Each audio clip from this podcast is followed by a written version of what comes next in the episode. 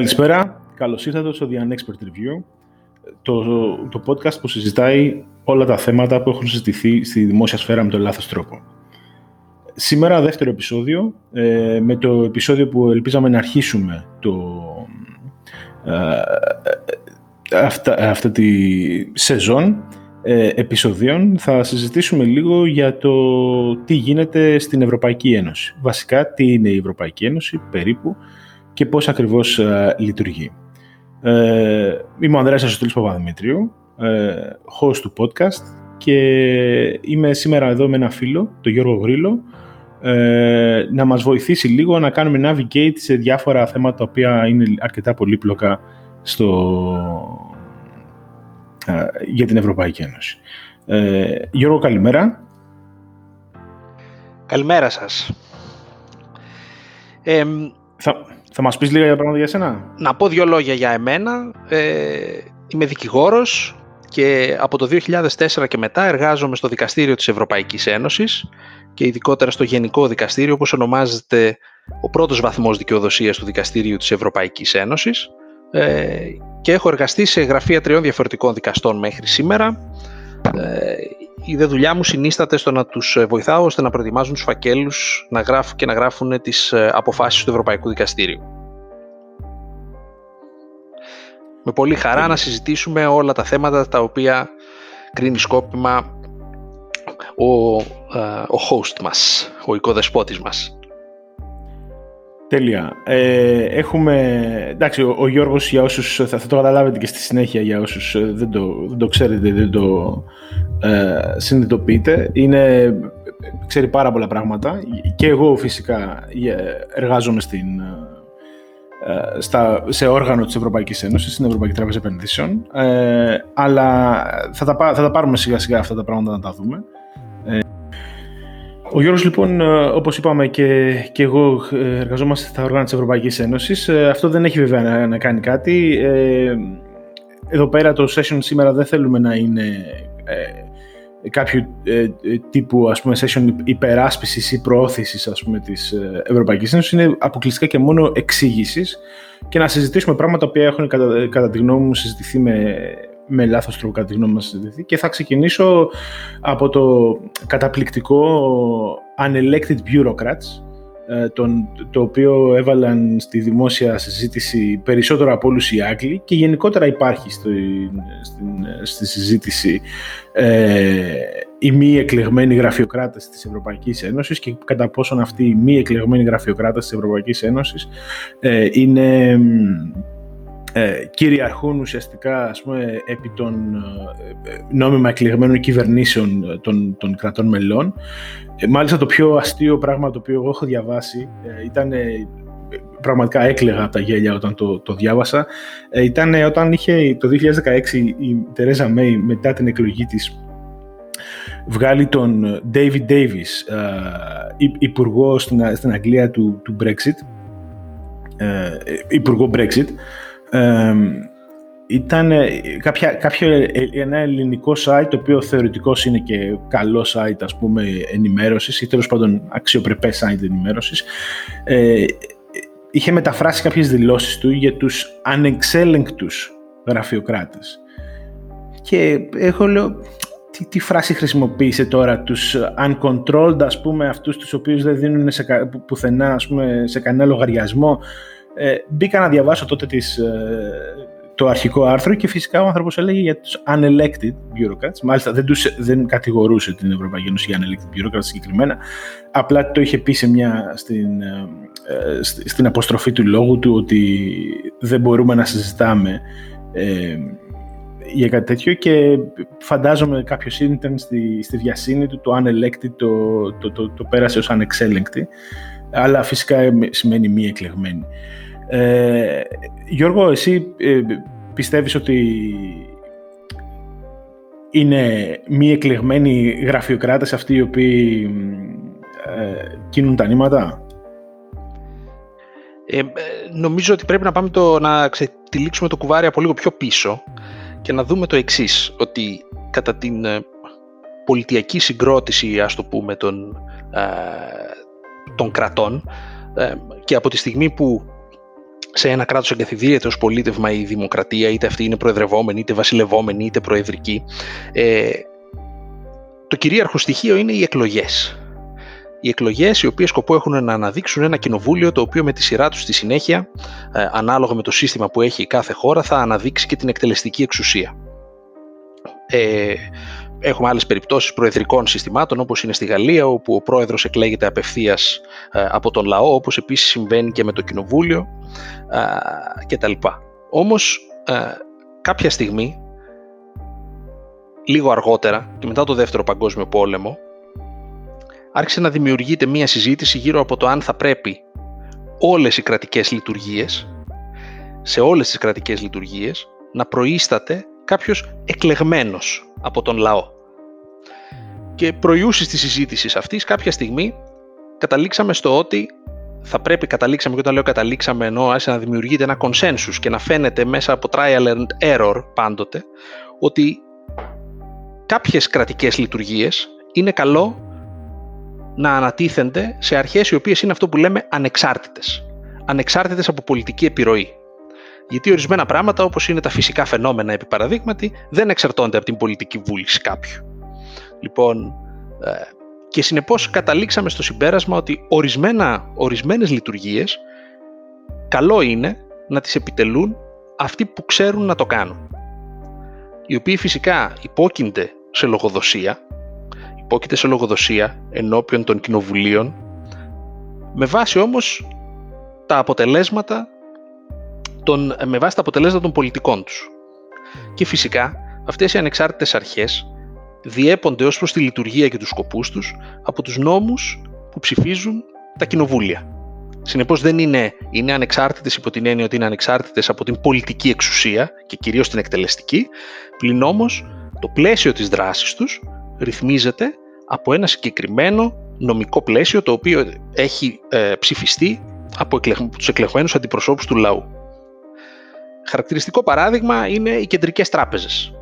Κεντρικές τράπεζες, οι οποίες ήταν ε, και εξακολουθούν να είναι εθνικές, δεν μιλάω για τη ζώνη του ευρώ τώρα, μιλάω γενικότερα, ε, και οι οποίες εφαρμόζουν την νομισματική πολιτική της χώρας. Κρίθηκε κάποια στιγμή, κατέστη, κατέστη απολύτως σαφές, ότι στο τιμόνι των κεντρικών τραπεζών πρέπει να βρίσκονται πρόσωπα τα οποία είναι τεχνοκράτες, γνωρίζουν να κάνουν αυτή τη δουλειά, αλλά είναι ανεξάρτητοι από την εκτελεστική εξουσία. Γιατί, Γιατί η εκτελεστική εξουσία ε, τίνει σε πολλές περιπτώσεις να λαϊκίζει. Και καταλάβαμε μέσα από την πρακτική και μέσα από την εμπειρία μας ότι ο λαϊκισμός κατά την άσκηση της νομισματικής πολιτικής μπορεί να έχει ολέθρια αποτελέσματα. Συνεπώς είναι ανεξάρτητη η αρχή με την έννοια ότι δεν δέχεται κατά, στα, στις καθημερινές λειτουργίες εντολές από την, ε, από την εκτελεστική εξουσία, από την κυβέρνηση. Μάλιστα και να, μπω, να διακόψω λίγο εδώ για να, μπω ότι, να πω ότι υπάρχει ένα όχι απόλυτα διαφορετικό μοντέλο, αλλά ένα σχετικά αντίστοιχο μοντέλο, μάλλον σχετικά αντίθετο μοντέλο, πάλι δύο που μπορώ να σκεφτώ εγώ. Το πρώτο είναι οι Ηνωμένες Πολιτείες Αμερικής, όχι φυσικά για, το, για, την κεντρική, για την κεντρική τράπεζα, και το άλλο είναι η Ελβετία, ε, όπου στις Ηνωμένες Πολιτείες Αμερικής ψηφίζουν για πάρα πολλές θέσεις, ας πούμε για, για εισαγγελείς. Ε, υπάρχει υπάρχουν ακόμα ψήφοι. Ε, υπάρχουν, ε, ο κόσμος ψηφίζει ακόμα και για αρχηγούς αστυνομικών τμήματων στη, περιοχών.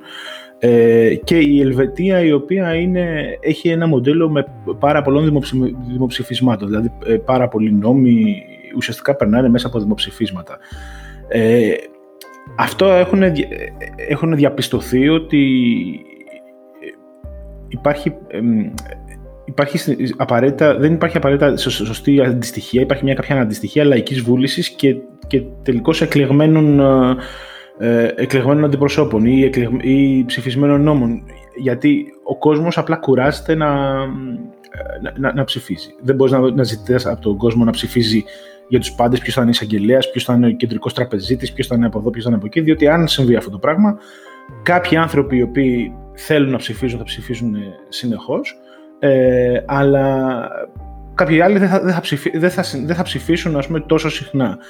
Και αυτό φυσικά οδηγεί στην περίπτωση, για παράδειγμα, στη, στην Ελβετία υπάρχει μια κριτική ότι συνήθως στα, δημοψηφι... στα περισσότερα δημοψηφίσματα ψηφίζουν πιο συντηρητικοί από πιο συντηρητικό κόσμο, διότι θεωρεί ότι αυτό είναι η υποχρέωσή του. Ε, λίγο πιο προοδευτικοί, ας πούμε, οι κεντρώοι άνθρωποι ε, θα ψηφίσουν στις εκλογές, θα ψηφίσουν σε πολύ μεγάλα και πολύ σημαντικά δημοψηφίσματα, αλλά σε πιο μικρά, ας πούμε, θα, θα απέχουν. Ε, αυτό το λέω για να ξεκαθαρίσω ότι δεν έχουμε πάει ακόμα φυσικά στην Κομισιόν και στη λειτουργία της, ε, της Ευρωπαϊκής Ένωσης, αλλά ότι ε, ίσως κάπου και η, η πολλή δημοκρατία να είναι και κουραστικό, overbearing που θα λέγαμε. Δεν μπορείς να έχεις απαραίτητα άποψη για όλα. Εκλέγεις μια κυβέρνηση για να, σου, για να βάλει και κάποιους ανθρώπους να κάνουν τη δουλειά. Δεν μπορείς να έχεις εσύ άποψη για τους πάντες, ούτε και γνώση φυσικά για να, για να ψηφίσεις για, για όλα τα, σε όλα τα επίπεδα. Αυτό το θέμα που γύρισε τώρα έχει να κάνει ε, πρωτίστως νομίζω με αυτό που ονομάζουμε ε, με, με, την, με την θεσμική ιστορία του κάθε τόπου. Δηλαδή, ε, για να δώσω το αντιπαράδειγμα, στην Ελλάδα το σύνταγμα το οποίο πρότεινε η προηγούμενη κυβέρνηση ήταν ένα σύνταγμα το οποίο κάθε δεύτερο ή τρίτο άρθρο προέβλεπε και ένα δημοψήφισμα. Η προηγούμενη κυβέρνηση σε καμία περίπτωση δεν μπορούσε κανείς να τη χαρακτηρίσει συντηρητική. Λοιπόν, ε, βλέπουμε λοιπόν ότι στη, στη, στην Ελλάδα αντιστοίχως όλη αυτή η μανία με τα δημοψηφίσματα και με τις, ε, και με, φάνηκε, φάνηκε πολύ ξεκάθαρα στην πρόταση του προηγούμενου συντάγματος όπου στην πραγματικότητα για κάθε πρόβλημα η λύση δεν, δεν ήταν ουσιαστικής φύσης, αλλά διαδικαστικής. Για κάθε πρόβλημα η λύση ήταν να κάνουμε ένα δημοψήφισμα. Ούτε και εγώ θυμάμαι σε πόσα άρθρα του συντάγματος προβλεπόταν η δυνατότητα δημοψηφίσματος, για να μην ε, ξεχάσουμε φυσικά και την λαϊκή πρωτοβουλία δημοψηφίσματος με 500.000 υπογραφές κτλ. Λοιπόν, αυτό στην Ελλάδα, σε αντίθεση με την Ελβετία, εφόσον εκεί παρατηρείται, αν, αν, αν εκεί όντως παρατηρείται το φαινόμενο του ότι συμμετέχουν στα δημοψηφίσματα με μεγαλύτερο ζήλο οι συντηρητικοί, ε, στην Ελλάδα ε, αυτό που πήγαμε να δούμε ήταν το αντίθετο, δηλαδή να θεσπιστούν τα δημοψηφίσματα ως μια μόνιμη λύση ε, από μια κυβέρνηση σαφώς μη συντηρητική, μια κυβέρνηση αριστερή. σε ό,τι αφορά το πρώτο κομμάτι επίσης του τι συμβαίνει στις Ηνωμένες Πολιτείες σχετικά με το γεγονός ότι εκλέγονται, ε, ότι εκλέγονται παράγοντες της δικαστικής εξουσίας ή της αστυνομίας κτλ. Ε, και αυτό επίσης έχει να κάνει με, την, με, με, την, με τη θεσμική ιστορία ας πούμε, του, της, κάθε, της κάθε χώρας και της κάθε περιοχής μέσα σε μεγάλες χώρες της κάθε πολιτείας ε, και έχει να κάνει με το ότι προχωράμε πάντοτε ως ανθρωπότητα με trial and error. Αν κάτι δουλεύει, το κρατάμε μέχρι να σταματήσει να δουλεύει και στη συνέχεια, ε, εφόσον οριμάσουν οι συνθήκες, το αλλάζουμε. Αν θες τώρα να έρθουμε στο, να, να φέρουμε τη συζήτηση αυτή σε, ε, σε επίπεδο ευρωπαϊκό, ε, στην Ένωση τα πράγματα πάλι εξελίχθηκαν ιστορικά με διαφορετικό τρόπο. Γιατί εξελίχθηκαν ιστορικά με διαφορετικό τρόπο, Γιατί η Ένωση δεν είναι ένα κράτος. Η Ένωση είναι ένας διεθνής οργανισμός. Είναι ένας διεθνής οργανισμός, ο οποίος και η συζήτηση αυτή τώρα έχει να κάνει. Ε, έχει να κάνει κυρίως με το θέμα των αρμοδιοτήτων της Ένωσης και πρέπει να δούμε λίγο πώς, τι είναι αυτές οι αρμοδιότητες και πώς δόθηκαν και πώς εξελίχθηκαν. Με δύο λόγια λοιπόν αν θέλουμε να το πούμε αυτό. Όχι, όχι. Ε, θα, θα πάμε εκεί, αλλά επειδή αυτό είναι λίγο μια μεγαλύτερη συζήτηση, θέλω λίγο πρώτα, αν με επιτρέπεις, να παρουσιάσω το, το εξής. Τη, τη, δικιά μου κατανόηση και συμπληρώνεις αν κάνω εγώ κάποιο λάθος ε, ε, εδώ.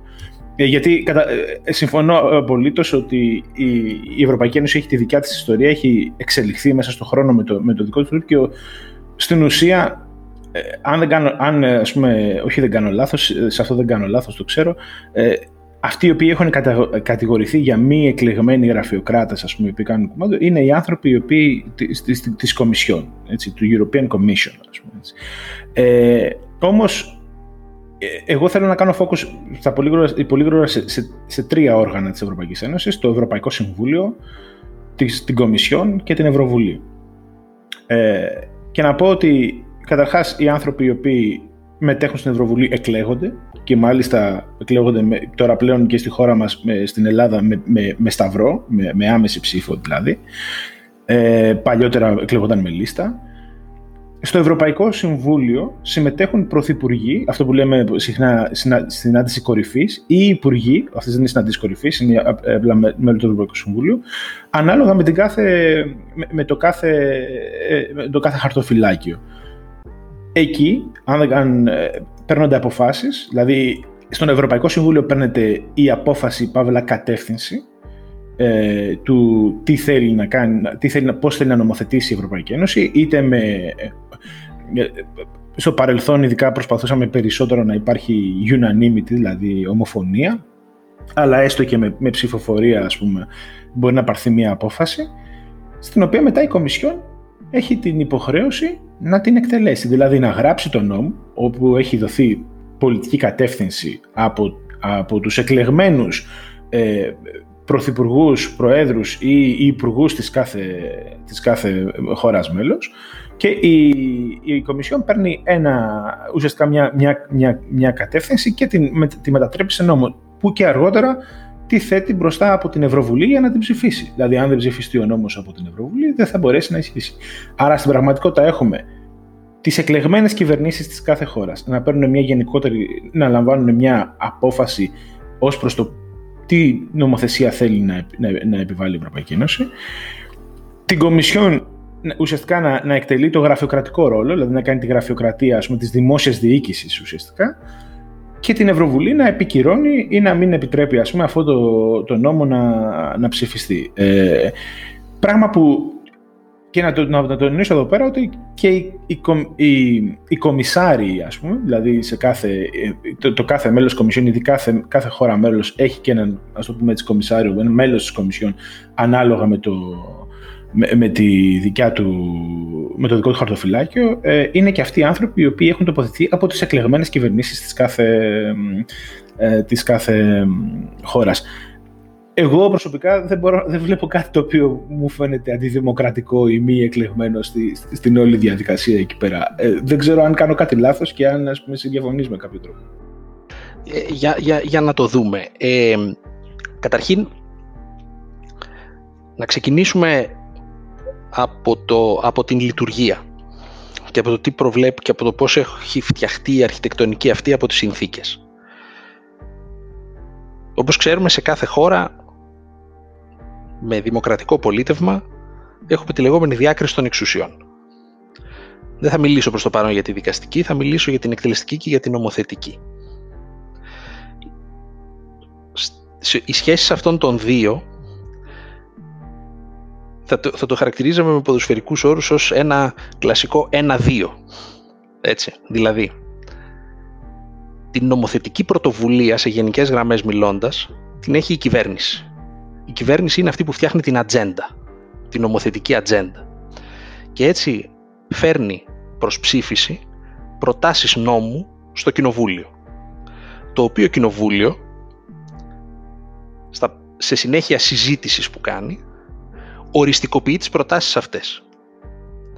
Το κάθε σύστημα προβλέπει διαφορετικούς τρόπους με τους οποίους μπορεί να γίνεται αυτό ε, και περισσότερες ή λιγότερες εξουσίες στην κυβέρνηση ή στην Βουλή ε, κατά τη διαδικασία αυτή.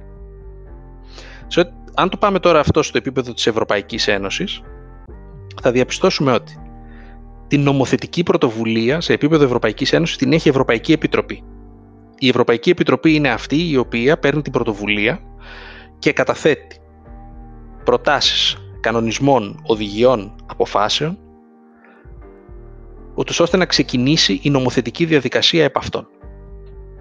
Άρα λοιπόν στο πεδίο αυτό η Ευρωπαϊκή Επιτροπή παίζει το ρόλο μιας κυβέρνησης σε ό,τι αφορά την νομοθετική πρωτοβουλία. Στα πλαίσια αυτά, όταν καταθέσει την πρότασή της, η πρότασή της πηγαίνει στο Συμβούλιο και στο Κοινοβούλιο, οι οποίοι λειτουργούν ως συνομοθέτες. Το Συμβούλιο και το Κοινοβούλιο ξεκινούν μια περίπλοκη διαδικασία διαλόγου μεταξύ τους, η οποία έχει πολλά στάδια και η οποία μπορεί να καταλήξει να κάνει το κείμενο, την πρόταση της Επιτροπής, αγνώριστη. Να μην ξεχνάμε ότι το Συμβούλιο και το Κοινοβούλιο απαρτίζεται, όπως πολύ σωστά είπες, το μεν Συμβούλιο από τους υπουργούς, τους καθήλυνα αρμόδιους υπουργούς των κρατών μελών, το δε Κοινοβούλιο από τους εκλεγμένους αντιπροσώπους των κρατών μελών, όπως αυτοί προέκυψαν από τις ευρωεκλογές. Να σημειώσουμε εδώ ότι ε, για λόγους θεσμικής ισορροπίας ακριβώς επειδή το Συμβούλιο και το Κοινοβούλιο έχουν πολύ εκτεταμένες εξουσίες όσο το τι θα το κάνουν αυτό το κείμενο, αν η Επιτροπή διαπιστώσει ότι στην πραγματικότητα αλλοιώνεται πλήρως ο σκοπός που είχε ή που, που θέλει να εξυπηρετήσει εκείνη με την νομοθετική της πρωτοβουλία, έχει τη δυνατότητα να αποσύρει την πρότασή της, το οποίο σημαίνει ότι σταματάει και η νομοθετική διαδικασία αμέσως, δεν μπορεί να συνεχίσει. Αντιστοίχως, όπως είπες πριν, οι συνθήκες προβλέπουν και τη δυνατότητα στο Ευρωπαϊκό Συμβούλιο ε, να, μάλιστα για την ακρίβεια, όχι στο Ευρωπαϊκό Συμβούλιο, στο Συμβούλιο της Ευρωπαϊκής Ένωσης. Ευρωπαϊκό Συμβούλιο και Συμβούλιο της Ευρωπαϊκής Ένωσης είναι λίγο διαφορετικά πράγματα, άμα δεν μπορούν να το εξηγήσουν. Στο Συμβούλιο της Ευρωπαϊκής Ένωσης δίνεται η δυνατότητα από τις συνθήκες να ζητήσουν από την Επιτροπή να κάνει μία πρόταση, σε, σε μία νομοθετική πρόταση σε συγκεκριμένο θέμα. Χαρακτηριστική περίπτωση είναι το, το, πολύ πρόσφατη, το πιστοποιητικό εμβολιασμού, το λεγόμενο πράσινο πιστοποιητικό κτλ. Όπου ξεκίνησε αυτό με μια πρόταση του Συμβουλίου της Ευρωπαϊκής Ένωσης, με, μια, με, ένα, με, με ένα αίτημα του Συμβουλίου της Ευρωπαϊκής Ένωσης προς την Ευρωπαϊκή Επιτροπή για να κάνει μια τέτοια πρόταση κανονισμού, την οποία και η Ευρωπαϊκή Επιτροπή έκανε. Λοιπόν, συνεπώς, για να κλείσω τώρα αυτό το, αυτή τη μικρή παρουσίαση σε ό,τι αφορά το θέμα των μη εκλεγμένων. Μη εκλεγμένοι υπάρχουν παντού υπάρχουν και στα κράτη-μέλη, μη εκλεγμένοι, υπάρχουν ένα σωρό ανεξάρτητες αρχές.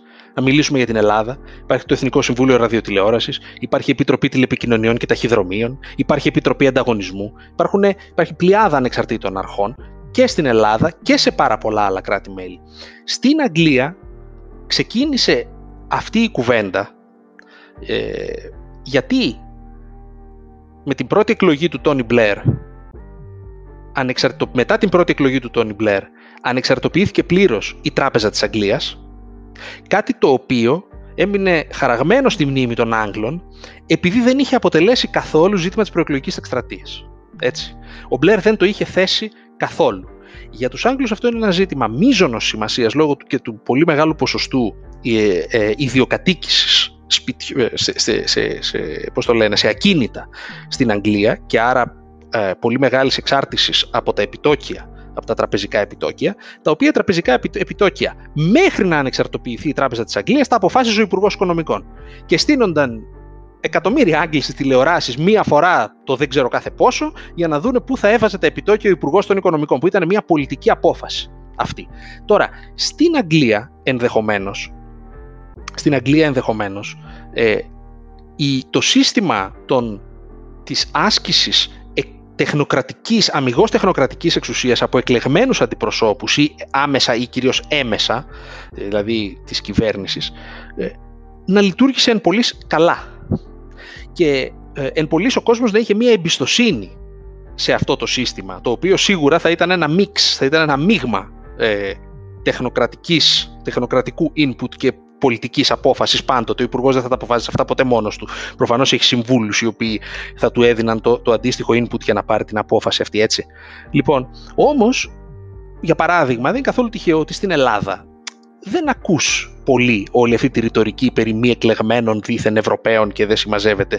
Και αν το δούμε ένα πολύ χαρακτηριστικό, στην, πολύ χαρακτηριστική διαφορά, στην Αγγλία όπως και σε άλλες χώρες όπως η Δανία, αλλά κυρίως στην Αγγλία υπήρχε μια τεράστια δυσπιστία επί παραδείγματι προς το Ευρωπαϊκό Δικαστήριο. Δηλαδή γενικώς δεν, δεν το είχαν, το, το θεωρούσαν, θεωρούσαν ότι, δεν έκανε, ότι πήγαινε πολύ πέραν αυτού που έπρεπε να κάνει το Ευρωπαϊκό Δικαστήριο. Στην Ελλάδα, αντιθέτως, όποιον και αν ρωτήσεις, ακόμα και για τις για τις, για τις, αυτές, το λένε, για τις διαμάχες μεταξύ γειτόνων, ο ένας λέει στον άλλον θα σε πάω στον Ευρωπαϊκό Δικαστήριο διότι νομίζει ότι εκεί θα βρει το δίκιο του.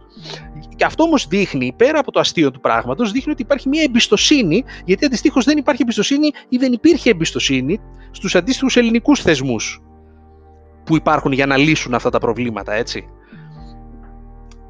Αυτό, αυτό ήθελα να πω προς το παρόν σχετικά με τα, με τα ζητήματα αυτά. Τέλεια. Ε, και νομίζω ότι ο καθένας μπορεί να βγάλει τα συμπεράσματά του. Δεν θα μπούμε τώρα στη, ίσως σε, σε περαιτέρω ανάλυση, αλλά νομίζω ότι ήταν μια πάρα πολύ ενδιαφέρουσα έτσι, προσέγγιση για το πώς ακριβώς ε, λειτουργούν τα, τα πράγματα τουλάχιστον σε αυτό το επίπεδο στη, στην Ευρωπαϊκή Ένωση. Θα ήθελα τώρα να πάμε να δούμε κάτι το οποίο έθεσες προηγουμένως, Γιώργο, και σε διέκοψα. Ε, και συνδέοντάς το πάλι με το πώς αυτό το πράγμα συζητείται στη δημόσια σφαίρα, νομίζω ότι αυτό ίσως έχει περισσότερο ενδιαφέρον στην Ελλάδα. Ε, και θα, θα πάρω το, το παράδειγμά μου κυρίως από το, Ε, βασικά μπορώ να πάρω πολλά παραδείγματα. Από την οικονομική κρίση μπορώ να πάρω ένα παράδειγμα, ε, αλλά μπορώ και, και, από την κρίση του κορονοϊού επίσης μπορώ να πάρω παραδείγματα. Από τα εμβόλια μπορώ να πάρω παραδείγματα.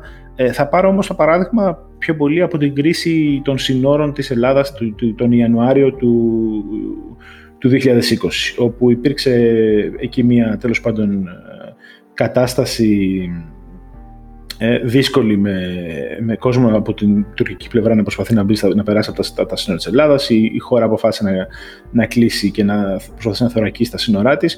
Σε αυτή την περίπτωση άκουγα πάρα πάρα πολύ, πάρα πολύ ε, στη συζήτηση του ότι πού είναι η Ευρωπαϊκή Ένωση, τι κάνει η Ευρωπαϊκή Ένωση, γιατί δεν κάνει πράγματα η Ευρωπαϊκή Ένωση κτλ. κτλ. Ε, Νομίζω ότι ο πάρα πολλοί κόσμος έχει λίγο μπερδεμένα στο μυαλό του τα θέματα αρμοδιοτήτων της Ευρωπαϊκής Ένωσης.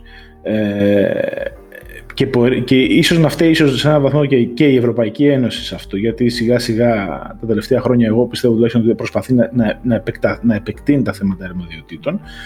Αλλά νομίζω ότι υπάρχει μια ξεκάθαρη συζήτηση να γίνει προς τι είναι αρμοδιότητα πράγματα της Ευρωπαϊκής Ένωσης και τι είναι των, των, των κρατών μελών είναι η, η εξωτερική πολιτική αρμοδιότητα της Ευρωπαϊκής Ένωσης, ε, είναι η αμυντική πολιτική αρμοδιότητα της Ευρωπαϊκής Ένωσης ε, και αν, αν ναι και αν όχι, γιατί; Λοιπόν, εδώ πρέπει να κάνουμε μία πολύ σύντομη έτσι, αναφορά στις αρμοδιότητες της Ένωσης. Οι αρμοδιότητες της Ένωσης πρέπει να ξέρουμε ότι σε αντίθεση με τις αρμοδιότητες των κρατών, οι αρμοδιότητες της Ένωσης είναι δοτές αρμοδιότητες. Δηλαδή, ενώ τα κράτη στο εσωτερικό τους μπορούν να νομοθετήσουν και να λάβουν όποιο μέτρο θέλουν σύμφωνα με τους συνταγματικούς τους κανόνες, χωρίς να δεσμεύονται ε, σε ό,τι αφορά τα ζητήματα αρμοδιότητας, έχουν αυτό που οι Γερμανοί ονομάζουν competence competence, δηλαδή από την αρμοδιότητα της αρμοδιότητάς τους. Ε, για την Ευρωπαϊκή Ένωση ισχύει το ακριβώς αντίθετο. Η Ευρωπαϊκή Ένωση δεν είναι κράτος. Η Ευρωπαϊκή Ένωση είναι ένας διεθνής οργανισμός, ο οποίος έχει δικές του αρμοδιότητες, αλλά οι αρμοδιότητες αυτές δεν προήλθαν από παρθενογένεση, όπως συμβαίνει με τα κράτη. Οι αρμοδιότητες αυτές προήλθαν επειδή από το γεγονός ότι τα κράτη-μέλη τις ανέθεσαν στην Ευρωπαϊκή Ένωση. Όσες λοιπόν αρμοδιότητες τα κράτη-μέλη δεν έχουν αναθέσει στην Ευρωπαϊκή Ένωση, τις κρατούν τα ίδια τα κράτη-μέλη και τις έχουν τα ίδια τα κράτη-μέλη. Πάμε τώρα παρακάτω. Οι αρμοδιότητες τις οποίες τα κράτη-μέλη μεταβίβασαν στην Ευρωπαϊκή Ένωση χωρίζονται σε δύο κατηγορίες. Στις αποκλειστικές, στις αποκλειστικές αρμοδιότητες της Ένωσης και στις συντρέχουσες αρμοδιότητες της Ένωσης. Μια μειοψηφία λοιπόν αρμοδιοτήτων είναι οι αποκλειστικές. Τα κράτη-μέλη δηλαδή τις έδωσαν στην Ένωση και αποξενώθηκαν οριστικά τα ίδια από αυτές και μπορεί να τις ασκήσει μόνο η Ένωση. Αυτή είναι μία μειοψηφία. Είναι κάποιες αρμοδιότητες, για την ακρίβεια, αν δεν απατώμε, είναι πέντε. Πάμε τώρα παρακάτω. Σε ό,τι αφορά τις συντρέχουσες αρμοδιότητες, οι οποίες είναι περισσότερες από αυτές, από τις αποκλειστικές, ε, αυτές ασκούνται και από την Ένωση και από τα κράτη-μέλη. Ε, κατ' εφαρμογή κάποιων κανόνων οι οποίοι είναι αρκετά περίπλοκοι, είναι ζητήματα ε, αρκετά περίπλοκα τα οποία λύνονται, τα οποία έρχονται συνέχεια ως θέματα στο Ευρωπαϊκό Δικαστήριο. Σε ό,τι αφορά τώρα την εξωτερική πολιτική, μπορούμε, θα μπορούσαμε κάπως καταχρηστικά να μιλήσουμε για, μια, ε, ε, για ένα καθεστώς συντρέχουσας αρμοδιότητας. Τι θέλω να πω με αυτό; Ότι με τη συνθήκη του Μάστριχτ προβλέφθηκε ε, ο περίφημος πυλώνας της κοινής εξωτερικής πολιτικής και πολιτικής ασφάλειας της Ένωσης. Γιατί ακριβώς μέχρι τότε ήταν πάρα πολλές οι φωνές οι οποίες έλεγαν ότι ωραία τα κράτη συνεργάζονται μεταξύ τους σε πάρα πολλούς τομείς, κυρίως στον τομέα της ελεύθερης διακίνησης των προϊόντων, των υπηρεσιών και των προσώπων στο εσωτερικό της Ένωσης. Το θέμα όμως είναι ότι η Ένωση δεν δρά με ενιαία φωνή προς τον κόσμο σε ό,τι αφορά τα πολιτικά ζητήματα. Εκεί λοιπόν δημιουργήθηκε η κοινή εξωτερική πολιτική και πολιτική ασφάλειας. Μπορεί βέβαια ο καθένας να καταλάβει ότι το κάθε κράτος, ιδίως τα ευρωπαϊκά κράτη, τα ιδίως τα ευρωπαϊκά κράτη που είχαν ε, σαφή συμφέροντα ανά την Ιφίλιο παντού, έτσι, ε, έχουν πολύ διαφορετικές προτεραιότητες και πολύ διαφορετικούς στόχους το ένα από το άλλο σε ό,τι αφορά την πολιτική, την εξωτερική πολιτική της Ένωσης εκτός των συνόρων της. Έτσι. Και συνεπώς ε, αυτό που είναι και αυτό που ήταν και εξακολουθεί να είναι αδι, παντελώς αδιανόητο είναι να δοθεί η εξωτερική πολιτική ως ε, αποκλειστική αρμοδιότητα της Ένωσης. Αυτό δεν μπορεί να συμβεί σε καμία περίπτωση. Θα λέγαμε λοιπόν ότι τα κράτη κρατούν έχουν διακρατήσει το 90% της εξωτερικής πολιτικής τους και για ένα 10% που μένει και θα πούμε ποιο είναι αυτό έχουν αναθέσει κάποιες αρμοδιότητες και στην Ένωση. Χωρίς όμως αυτό να σημαίνει ότι δεν έχουν τη δυνατότητα να τις ασκήσουν και τα ίδια. Ποιες αρμοδιότητες ασκεί η Ένωση κατά βάση στο πεδίο της κοινή εξωτερικής πολιτικής; Μία πολύ βασική αρμοδιότητα την οποία ασκεί, αλλά αυτή προϋποθέτει, ότι, αυτή προϋποθέτει πάντοτε και ομοφωνία στα πλαίσια του ε, Συμβουλίου της Ευρωπαϊκής Ένωσης, είναι να επιβάλλει πολιτικές και οικονομικές κυρώσεις σε κράτη ταραξίες.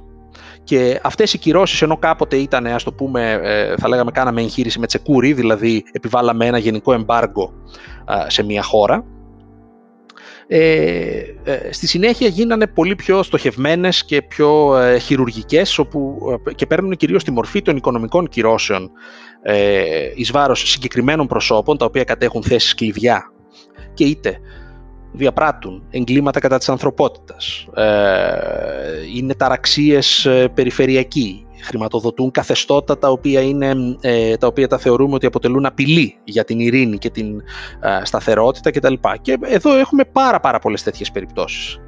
Ε, αυτό είναι μια, αυτό είναι μια πολύ χαρακτηριστική περίπτωση κυρώσεων, οι οποίες μπορεί να είναι οικονομικές, μπορεί όμως να είναι και πολιτικές. Δηλαδή, με την έννοια να, να επιβάλλεται ας πούμε, απαγόρευση, επιβάλλεται αυτό που λέμε no-fly, δηλαδή απαγόρευση ε, να έρθουν πρόσωπα.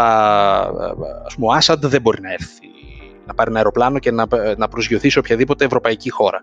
Ε, και ούτω καθεξής. Και αυτό έχει γίνει σε πάρα πολλές τέτοιες περιπτώσεις. Μπορώ να, πω, να ξεκινήσουμε δηλαδή από ε, να μιλήσουμε για την Χαμάς, να μιλήσουμε για την, ε, από, από, τις, από τη Χαμάς και από τους τίγρες του, του Ταμίλ στην, ε, στην Κεϊλάνη και την Νότια Ινδία μέχρι φυσικά πολύ πιο κοντά μας την Αίγυπτο, την, το καθεστώς Μουμπάρακ δηλαδή, την Τινησία το καθεστώς Μπεν Αλή, τη Λιβύη το καθεστώς Καντάφη, ε, τη Συρία βεβαίως και ούτω καθεξής. Τι ζήτησε η Ελλάδα και τι ζητούσε η Ελλάδα στο πλαίσιο αυτό τότε ε, και εξακολουθεί να ζητά ε, είναι, ζητά την επιβολή κυρώσεων, οικονομικών κυρώσεων σε βάρος της Τουρκίας, λόγω της συμπεριφοράς της Τουρκίας. Εδώ το πράγμα αρχίζει και γίνεται, ιδίως ό,τι αφορά την Τουρκία, γίνεται ε, εξαιρετικά περίπλοκο. Η Ελλάδα το ζητάει αυτό γιατί φυσικά μπορεί να λάβει η ίδια μόνη της τέτοια μέτρα, αλλά το πόσο θα πονέσουν την Τουρκία εξαρτάται αποκλειστικά και μόνο από το, ε, στην πραγματικότητα από την σημασία ή από το, από το εύρος του εμπορίου μεταξύ Ελλάδας και Τουρκίας. Αν όμως τα λάβει η Ευρωπαϊκή Ένωση, η Τουρκία θα πονέσει πάρα πάρα πάρα πολύ. Αντιλαμβάνεστε όμως ότι η Τουρκία είναι μια πάρα πολύ μεγάλη χώρα η οποία είναι μέσα στο G20 και η οποία ε, έχει εξαιρετικά ισχυρούς εμπορικούς δεσμούς με την Ευρωπαϊκή Ένωση ως σύνολο.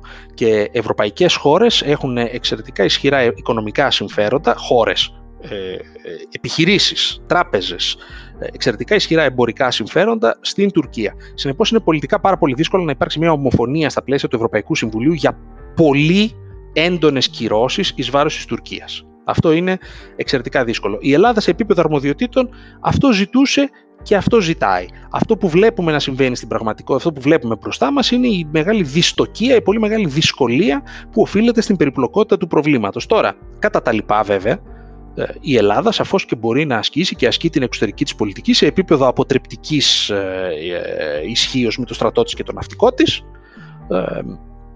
καθώς επίσης και σε επίπεδο πολιτικής σε ό,τι με, με, με, με όλες τις πρωτοβουλίες προκειμένου να διευθετηθούν τα ζητήματα της υφαλοκρηπίδας ε, και των ε, χωρικών υδάτων στο Αιγαίο. Αυτά είναι ζητήματα τα οποία εμπίπτουν στην αποκλειστική αρμοδιότητα της Ελλάδας. Δεν έχει, η Ευρωπαϊκή Ένωση δεν έχει απολύτως καμία ε, αρμοδιότητα να ασχοληθεί με το θέμα αυτό με το θέμα δηλαδή της οριοθέτησης υφαλοκρηπίδας και των χωρικών υδάτων. Να δώσουμε όμως ένα πολύ, ε, μια, και, μια και θέτουμε το ζήτημα αυτό, μια και το συζητάμε, μπορούμε να δώσουμε ένα πολύ εύγλωτο παράδειγμα, ε, θα λέγαμε συμπλοκής των, των αρμοδιοτήτων στον τομέα των υδάτων, όχι της υφαλοκρηπίδας αλλά των υδάτων, μέσω των υδάτινων πόρων.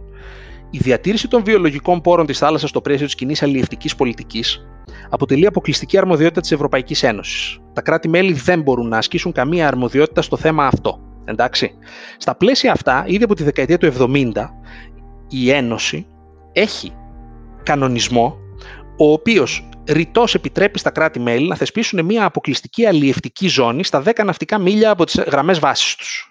Από τις ακτές τους, να το πούμε διαφορετικά. Λοιπόν, αυτό είναι κάτι το, το οποίο αποτελούσε μια τέλεια ομπρέλα προστασίας για την Ελλάδα, εάν η Ελλάδα αποφάσιζε κάποια στιγμή να το νομοθετήσει και θα αποτελούσε μια ε, κατά πολλούς πολύ πιο ειδικούς από μένα εξαιρετικά εύστοχη κίνηση που θα, που θα ήταν ένας προπομπός για την επίλυση πολλών ζητημάτων συνέχεια με την Τουρκία. Εδώ έχουμε μια πολύ ωραία, ε, ε, ένα πολύ ωραίο παράδειγμα του πώς συμπλέκονται οι αρμοδιότητες μεταξύ τους. Έτσι. Η Ευρωπαϊκή Ένωση δεν επέβαλε στα κράτη-μέλη να θεσπίσουν μια τέτοια αποκλειστική αλλιευτική ζώνη, σε καμία περίπτωση, αλλά με κανονισμό τους έδωσε τη δυνατότητα να το κάνουν. Και αυτό μπορούσε να γίνει μόνο μέσω κανονισμού της Ευρωπαϊκής Ένωσης, ακόμα και το να δοθεί η δυνατότητα, γιατί η Ευρωπαϊκή Ένωση έχει την αποκλειστική αρμοδιότητα επί του θέματος.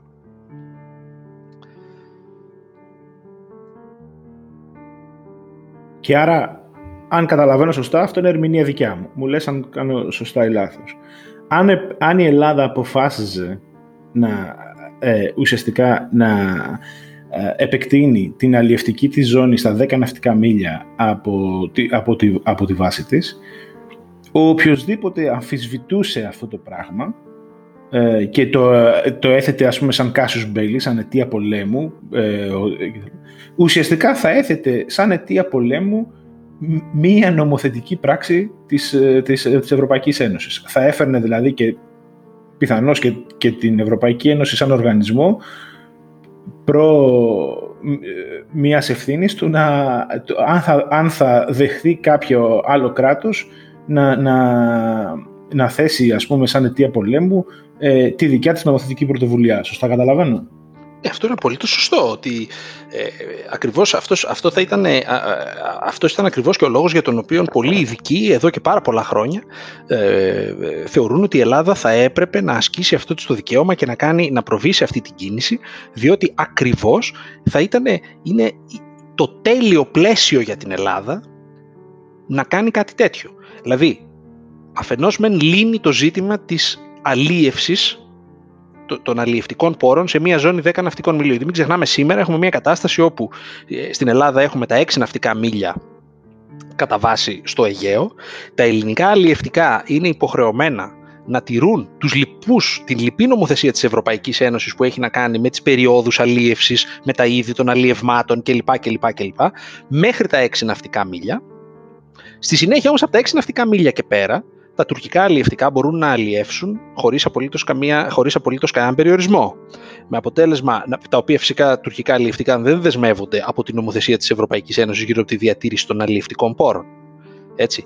Συνεπώς, ασκώντας ένα τέτοιο δικαίωμα, θα λύναμε αυτό, αλλά και θα δίναμε, και μία, στον, θα δίναμε στον εαυτό μας και κατ' επέκταση στου Τούρκους μια πρώτη τάξης ευκαιρία να, να δούμε το ευρύτερο ζήτημα του νομικού καθεστώτος της ζώνης από τα 6 έως τα 10 ναυτικά μίλια. Έτσι. Λοιπόν, ε, κάτι το οποίο δυστυχώς δεν κάναμε. Θα το αφήσω λοιπόν αυτό εδώ πέρα, δεν θα το σχολιάσουμε περαιτέρω, γιατί θα το αφήσω εδώ πέρα για τον οποιοδήποτε θέλει να, να το σκεφτεί ή να το ακούσει. Για το πώς ακριβώς ε, μπορεί οι αρμοδιότητες της Ευρωπαϊκής Ένωσης και του κάθε κράτους να, να, να συμπλέκονται ε, μεταξύ τους, ε, αλλά και το πώς διάφορες περιπτώσεις, όχι μόνο στην Ελλάδα ή οτιδήποτε, πράγματα για τα οποία θεωρούμε ότι «Α, τι ωραία γιατί δεν μπαίνει στη Μέση Ευρωπαϊκή Ένωση» ας πούμε, κτλ. θα μπορούσαν να, να επιληθούν και με τη βοήθεια της Ευρωπαϊκής Ένωσης, αλλά κυρίως με την αρμοδιότητα του, το, το, των κρατών. Ε, πάμε τώρα σε ένα, σε ένα άλλο ζήτημα. Καταρχάς, μια που έχουμε τώρα προχωρήσει και έχουμε μπει σε διάφορα, ε, σε διάφορα θέματα, ή μάλλον πριν φύγουμε, πριν παρουσιάσουμε, γιατί θέλω να πάω λίγο στο να παρουσιάσουμε έστω τα βασικά ας πούμε, θεσμικά όργανα της Ευρωπαϊκής Ένωσης στα γρήγορα, αλλά πριν πάμε εκεί να, πάμε, ε, να δούμε λίγο τις ε, πραγματικές, τις, τις μόνιμες, ας το πούμε έτσι, αρμοδιότητες της Ευρωπαϊκής Ένωσης. Εγώ αν με, με, με τη φτωχή γνώση που, που έχω, ε, αυτό που ξέρω είναι ότι ουσιαστικά η, η Ευρωπαϊκή Ένωση, η, η, η βασική της αρμοδιότητα είναι η κοινή αγορά και οι, οι εμπορικές συμφωνίες με, την, ε, με, με τα άλλα κράτη. Δηλαδή ένα, για, την, για, την Ευρω... για την κοινή αγορά μπορεί να νομοθετήσει και να θεσμοθετήσει μόνο η Ευρωπαϊκή Ένωση. Ε, όπως επίσης και κανένα κράτος από τη στιγμή που μπαίνει μέσα στην Ευρωπαϊκή Ένωση δεν μπορεί πλέον να, να αρχίσει να συνάπτει και εμπορικές συμφωνίες ε, με, με, χωρίς ε, παραβλέποντας την Ευρωπαϊκή Ένωση ε, κάτι το οποίο είχε πληγώσει πολύ και τα συναισθήματα των, των φίλων Βρετανών τα τελευταία χρόνια που δεν μπορούσαν να συνάψουν εμπορικές συμφωνίες με την Αμερική και την Ιαπωνία. Για να δούμε. σε, σε ό,τι αφορά την, την κοινή αγορά υπάρχουν δύο έννοιες οι οποίες είναι, οι οποίες είναι αρκετά κοντινές. Υπάρχει από τη μία η Τελωνιακή Ένωση και από την άλλη η εσωτερική αγορά. Η αποκλειστική αρμοδιότητα της Ένωσης αφορά την Τελωνιακή Ένωση. Δηλαδή, το, το κοινό δασμολόγιο των προϊόντων που μπαίνουν στην Ένωση από τρίτες χώρες. Έτσι. Αυτό είναι μια αποκλειστική αρμοδιότητα της Ένωσης να το ρυθμίζει. Τα κράτη-μέλη, συνεπώς, δεν ασκούν καμία απολύτως αρμοδιότητα όσο στο θέμα των δασμών. Και μάλιστα το προϊόν των δασμών αυτών είναι και ένας ίδιος πόρος της Ένωσης και όχι των, ε, και όχι των κρατών μελών. Τα κράτη-μέλη απλώς μέσω των τελωνιακών τους υπηρεσιών εκτελούν την ευρωπαϊκή νομοθεσία πάνω στον τομέα αυτών. Έτσι. Τώρα, αυτός άρα λοιπόν, αν να μιλήσουμε, αφού είναι να μιλήσουμε για τις αποκλειστικές αρμοδιότητες της Ένωσης, η πρώτη αποκλειστική της αρμοδιότητα είναι η Τελωνιακή Ένωση. Η δεύτερη αποκλειστική της αρμοδιότητα είναι η θέσπιση των κανόνων του ανταγωνισμού που είναι αναγκαίοι για τη λειτουργία της εσωτερικής αγοράς. Η τρίτη αποκλειστική της αρμοδιότητα είναι η νομισματική πολιτική για τα κράτη-μέλη που έχουν ως νόμισμά τους το ευρώ. Η τέταρτη είναι αυτό που λέγαμε πριν, η διαχείριση των βιολογικών πόρων της θάλασσας, στο πλαίσιο της κοινής αλληλευτικής πολιτικής. Και η πέμπτη είναι αυτό ακριβώς που είπες μόλις τώρα, η κοινή εμπορική πολιτική. Η κοινή εμπορική πολιτική, η σύναψη δηλαδή συμφωνιών, οι οποίες, ε, με τρίτα κράτη, οι οποίες έχουν ως σκοπό το εμπόριο προϊόντων και υπηρεσιών. Ε, εδώ μπορούμε να βάλουμε και έναν αστερίσκο βέβαια, διότι πολλές φορές το, οι, οι συμφωνίες αυτές οι τελευταίες της κοινής εμπορικής πολιτικής δεν αφορούν μόνο το εμπόριο προϊόντων και υπηρεσιών, αλλά είναι αναγκαίο να αφορούν για την καλή τους εκτέλεση και άλλα πράγματα για τα οποία η αρμοδιότητα μεταξύ Ένωσης και κρατών μελών είναι συντρέχουσα.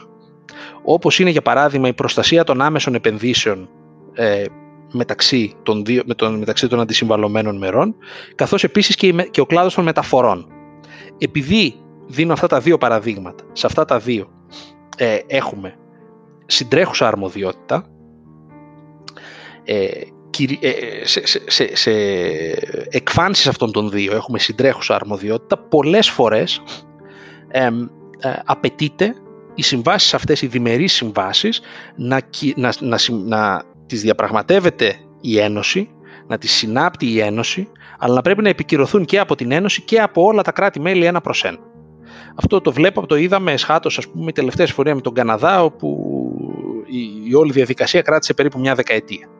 Ε, πάμε τώρα να δούμε τις... τις, τις... Συγγνώμη, ναι. και, και, να πω, και να πω εδώ πέρα ότι και που στο τέλος ε, καθυστέρησε από τη Βουλή της Βαλονίας, αν δεν κάνω λάθος. Δηλαδή, εν, ενός κρατηδίου, δηλαδή ε, ε, ε ενός κράτους, ούτε, ούτε καν εν, ολόκληρου του Βελγίου, ας πούμε, ήταν ένα υποκρατήδιο ε, Ναι, ο, το, Βέλ, το, Βέλγιο, το Βέλγιο έχει αυτό το χαρακτηριστικό ότι στα πλαίσια των εξαιρετικά περίπλοκων διευθετήσεων που του επιτρέπουν να συνεχίσει να, ε, που του επέτρεψαν να συνεχίσει να υπάρχει ως μια ενιαία χώρα μετά από τις κρίσεις που είδαμε το 2010 κλπ.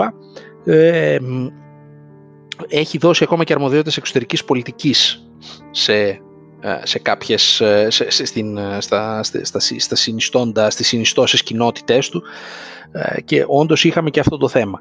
Ε, αν πάμε τώρα στην, να δούμε το ζήτημα της, των ε, συντρεχουσών αρμοδιοτήτων, εκεί θα δούμε ότι η εσωτερική αγορά στο σύνολό της είναι μια συντρέχουσα αρμοδιότητα, διότι η εσωτερική αγορά περιλαμβάνει τόσα πολλά, τόσα ζητήματα που ακριβώς ε,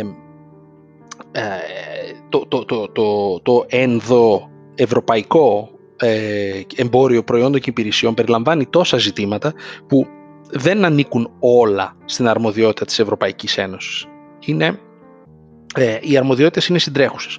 Άλλες συντρέχουσες αρμοδιότητες είναι η κοινωνική πολιτική, ε, η οικονομική συνοχή, η γεωργία, το περιβάλλον, προστασία καταναλωτών, μεταφορές, διευρωπαϊκά δίκτυα κτλ. Όλα αυτά είναι συντρέχουσες αρμοδιότητες. Συντρέχουσες αρμοδιότητες τι σημαίνει, σημαίνει ότι τα κράτη-μέλη μπορούν να νομοθετήσουν σε όλους αυτούς τους τομείς μέχρι να νομοθετήσει η Ένωση αν νομοθετήσει η Ένωση, τα κράτη-μέλη δεν μπορούν να ξανανομοθετήσουν, αλλά μόνο στο μέτρο και για τα θέματα για τα οποία νομοθέτησε η Ένωση.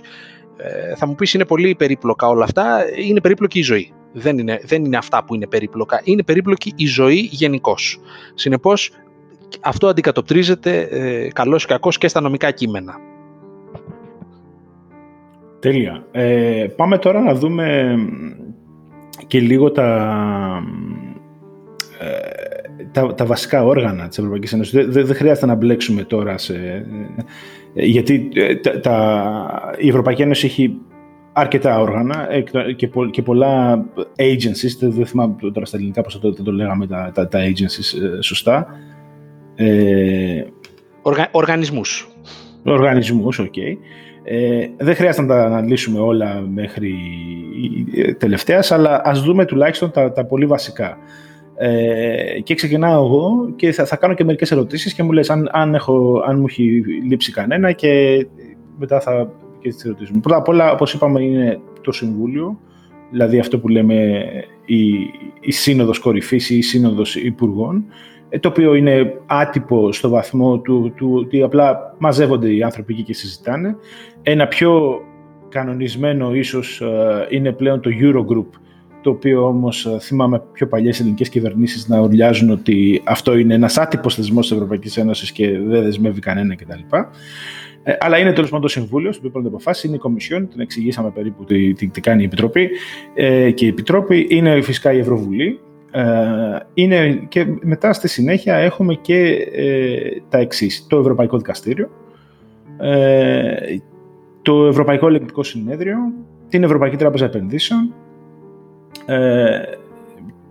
και ε, ας πούμε εδώ πέρα, αν και αυτό, αυτό πλέον είναι οργανισμός, δεν είναι ακριβώς θεσμός, να πούμε και τον, και τον Ευρωπαϊκό ΕΟΦ, τον αίμα, μια που τώρα τον τελευταίο καιρό έχει συζητηθεί πολύ έντονα λόγω των, των εμβολίων. Ε, αυτό που με νοιάζει πάρα πολύ να, να, να μάθω ε, καλύτερα τέλος πάντων ή να εξηγήσουμε καλύτερα είναι το Ευρωπαϊκό Δικαστήριο. Καταρχάς να το ξεχωρίσουμε λίγο από το Ευρωπαϊκό Δικαστήριο Ανθρωπίνων Δικαιωμάτων ε, σε θέματα αρμοδιοτήτων και κυρίως του τι κάνει και πώς μπορώ εγώ να πάω το γείτονά μου ε, που, που μου βάλε το αυτοκίνητο μπροστά ας πούμε, και μου κλείσει τον καράζ στο Ευρωπαϊκό Δικαστήριο να, να, να, να, να τον τιμωρήσει ε, ξέρεις, με, με, το δέοντα τρόπο. Λοιπόν, να, να φτιάξουμε λίγο το puzzle πολύ γρήγορα ε, να το πούμε από την αρχή ε, πράγματι, τα βασικά όργανα ακριβώς τα που είπες, δηλαδή είναι το Συμβούλιο, η Επιτροπή, το Κοινοβούλιο και το Δικαστήριο. Αυτά τα τέσσερα όργανα, τα θεσμικά όργανα, είναι τα βασικά. Ε, να ξεκινήσω απλώς λίγο αντιδημοκρατικά αλλά χρονικά από την Ευρωπαϊκή Επιτροπή. Η Ευρωπαϊκή Επιτροπή είναι ένα όργανο, όπως είπαμε, ε, ένας τεχνοκρατικός οργανισμός του οποίου προείστανται όμως πρόσωπα τα οποία έχουν διοριστεί από τις εθνικές κυβερνήσεις και εγκριθεί από το Ευρωπαϊκό Κοινοβούλιο. Συνεπώς είναι μια πολύ μεγάλη γραφειοκρατία της οποίας προείστανται όμως πολιτικοί, ε, πολιτικά πρόσωπα ε, και η οποία σκοπό έχει να διαφυλάσει το συμφέρον της Ένωσης. Εδώ θα ήθελα να πω ότι για να, για να κάνω μια πολύ γρήγορη σύνδεση με, τα, με αυτά που είπαμε στην αρχή, αρχή περί, το, περί των μη εκλεγμένων εκπροσώπων. Να, να πούμε εδώ ότι στα πλαίσια ενός διεθνούς οργανισμού με 27 κράτη-μέλη, ε, εκλε... αν, αν υποθέσουμε ότι όλοι οι τεχνοκράτες της Ευρωπαϊκής Επιτροπής ήσαν εκλεγμένοι, το 99,9% αυτών, ξέρετε, έχει μία εθνικότητα. Δεν έχει 27 εθνικότητες. Λοιπόν, άντε κάποιος να έχει δύο, άντε να έχει τρεις. Συνεπώς, ε, αντιλαμβάνεστε ότι αν όλοι αυτοί έπρεπε να είναι εκλεγμένοι, θα, το, το, το τεράστιο πρόβλημα που θα είχαμε θα ήταν ότι ναι, τους εξελέγησαν, αλλά από ποιον; Εξελέγησαν από τους Άγγλους, εξελέγησαν από τους Ρουμάνους, Άγγλους τελείωσαν αυτοί, εξελέγησαν από τους Ρουμάνους, εξελέγησαν από τους, αυτός από τους Ιταλούς, ο τρίτος από τους Γερμανούς και δεν συμμαζεύεται. Συνεπώς ο μοναδικός τρόπος για να υπάρξει ένα όργανο το οποίο πραγματικά θεραπεύει το ευρωπαϊκό συμφέρον και όχι το συμφέρον μίας χώρας, ενός κράτους μέλους, είναι αυτός. Η Επιτροπή κάνει λοιπόν αυτό στα πλαίσια της νομοθετικής της πρωτοβουλίας και όπως την εξηγήσαμε πιο πριν, την οποία την καταθέτει, την νομοθετική της πρωτοβουλία, την καταθέτει προς το Συμβούλιο της Ευρωπαϊκής Ένωσης και το Κοινοβούλιο. τα οποία δρούν ως συνομοθέτες στην πολύ μεγάλη πλειοψηφία των περιπτώσεων. Το Συμβούλιο, στην πολύ μεγάλη πλειοψηφία των περιπτώσεων, αποφασίζει με ειδική πλειοψηφία. Δηλαδή με την πλειοψηφία που σχηματίζεται αφού σταθμιστούν οι ψήφοι της κάθε χώρας με ένα συγκεκριμένο τρόπο που τον προβλέπει η συνθήκη ανάλογα στην πραγματικότητα με το μέγεθός της. Έτσι. Και γι' αυτό απαιτεί μια ειδική πλειοψηφία προκειμένου να λαμβάνονται οι αποφάσεις κάθε φορά. Σε ελάχιστες περιπτώσεις, σε ελάχιστες περιπτώσεις όπως είναι η έμεση φορολογία και ειδικότερα ο ΦΠΑ, απαιτείται ομοφωνία. Γιατί εκεί το πράγμα πονάει. Ε, πονάει οικονομικά, θέλω να πω, για τα κράτη-μέλη. Ε, αν και, αν και ε, τώρα εδώ δεν, δεν είμαι απο, απολύτως σίγουρος, νομίζω ότι και εκεί έχουν δημιουργηθεί κάποια ρήγματα και σε, σε, για, για, αρκετά ζητήματα αρκεί και η, ε, ε, και η ειδική πλειοψηφία. Στη συνέχεια, ε, το, εφόσον το Συμβούλιο αποφασίσει, το το Ευρωπαϊκό Κοινοβούλιο αντιστοίχως δρά επίσης, όπως είπαμε, ως συνομοθέτης, ξαναλέω, στο 90% των περιπτώσεων και συνεπώς εδώ είχαμε μία περίπτωση, έχουμε ένα χαρακτηριστικό παράδειγμα μείωσης του δημοκρατικού ελλείμματος διαχρονικά, διότι απλώς να θυμίσω ότι όταν ξεκίνησε το όλο πράγμα, Ευρωπαϊκό Κοινοβούλιο στην πραγματικότητα δεν υπήρχε. Στη συνέχεια ήταν απλώς μία, ήταν απλώς μία συνέλευση η οποία είχε ένα συμβουλευτικό χαρακτήρα, δηλαδή τις δεκαετίες του 50, του 60. Από το 70 και μετά είχαμε εκλογή των μελών του Ευρωπαϊκού Κοινοβουλίου με άμεση καθολική, με άμεση και καθολική ψηφοφορία σύμφωνα με τους κανόνες της κάθε χώρας και στη συνέχεια θα λέγαμε ότι από το 2000 και μετά με τη συνθήκη της Νίκαιας το Ευρωπαϊκό Κοινοβούλιο έγινε ο πραγματικός συνομοθέτης μαζί με το Συμβούλιο για σχεδόν τα πάντα. Και έχουμε μια δραστική μείωση ας το πούμε αυτού που ονομάζαμε τότε ένα δημοκρατικό έλλειμμα. Έτσι. Ε, τώρα, η Ευρωπαϊκή Επιτροπή πέρα από την νομοθετική πρωτοβουλία έχει και ως αρμοδιότητα την εκτέλεση των νόμων, όπως έχει και η κάθε κυβέρνηση στα πλαίσια ενός κράτους μέλους.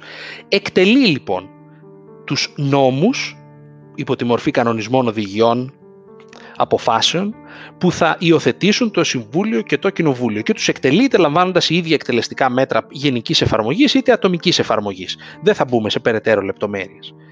Την νομιμότητα όλων αυτών των πραγμάτων υπό το φως των κανόνων της συνθήκης που είναι και το σύνταγμα ας το πούμε της Ένωσης την ελέγχει το Ευρωπαϊκό Δικαστήριο. Έτσι στα πλαίσια προσφυγών που μπορεί να ασκηθούν από κράτη-μέλη, από φυσικά νομικά πρόσωπα, καθώς επίσης και αυτού που ονομάζουμε, καθώς επίσης και στα πλαίσια αυτού που ονομάζουμε προδικαστική παραπομπή. Αυτός είναι ένας εξαιρετικά σημαντικός μηχανισμός, ο οποίος έχει να κάνει με τον διάλογο μεταξύ εθνικών δικαστηρίων και ευρωπαϊκού δικαστηρίου. Για να έρθω λοιπόν στο ζήτημά σου με τον γείτονά σου, δεν ξέρω ποιο είναι το ζήτημά σου με τον γείτονά σου, και αν έχει να κάνει, αν έχει να κάνει, αν έχει να κάνει με το πού αφήνει το αυτοκίνητό του, ε, είναι λίγο δύσκολο να καταλήξει ενώπιον του Ευρωπαϊκού Δικαστηρίου. Αν όμως έχει να βάζει κάνει. Ένα, το... Βάζει ένα καφάσι μπροστά στο δρόμο και δεν με αφήνει να παρκάρω. Εγώ λέω, αν θέλετε, σώνει και καλά να πάτε στο Ευρωπαϊκό Δικαστήριο, δεν ξέρω, φτιάξτε μαζί, φτιάξτε μαζί μια εταιρεία και να την κάνετε να τη βάλετε να εδρεύει κάπου στη Ρουμανία. Θα, θα τεθεί ένα, μπορεί να τεθεί ένα τέτοιο ζήτημα κάποια στιγμή και να καταλήξετε να έχετε κι εσείς your day in the European Court. Λοιπόν, αλλά, αλλά ε, μέχρι τότε ε, να, να πω δύο λόγια για την προδικαστική παραπομπή. Η προδικαστική παραπομπή είναι εξαιρετικά σημαντικός μηχανισμός και μία θα μπορούσε να πει κανείς εν πολύ παγκόσμια πρωτοτυπία, ε, για τον λόγο ότι επιτρέπει έναν διάλογο μεταξύ εθνικών δικαστών και Ευρωπαϊκού Δικαστήριου για συγκεκριμένα θέματα. Ποια είναι αυτά τα θέματα, είναι η ερμηνεία και η εφαρμογή του δικαίου της Ευρωπαϊκής Ένωσης, είτε των συνθήκων, είτε του δευτερογενούς δικαίου, κανονισμών οδηγιών αποφάσεων που εκδίδει η Ευρωπαϊκή Ένωση.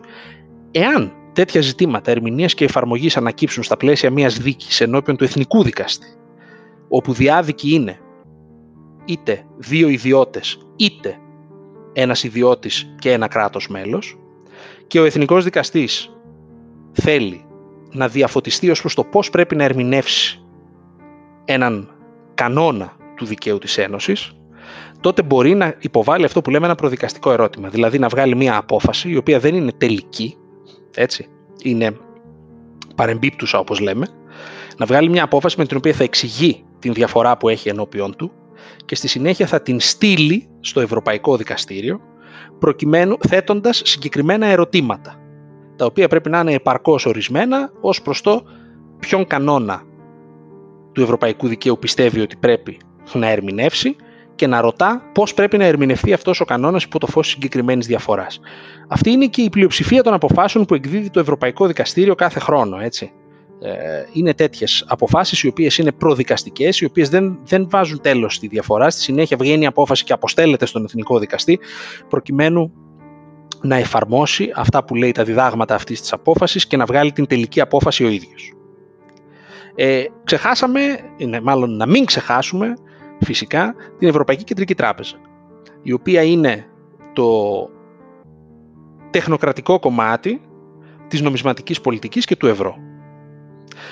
Επειδή αναφέρθηκες πιο πριν στο Eurogroup, το Eurogroup όντως είναι ένα άτυπο όργανο, αλλά τι ακριβώς σημαίνει άτυπο όργανο; Ε, είναι ένα όργανο στο οποίο μαζεύονται οι Υπουργοί Οικονομικών των ε, κρατών μελών του ευρώ και παίρνουν κάποιες αποφάσεις πολιτικής. Είναι άτυπο όργανο με την έννοια ότι απλώς δεν υιοθετεί το ίδιο κανονισμούς. Δεν υπάρχει κανονισμός του Eurogroup. Εντάξει.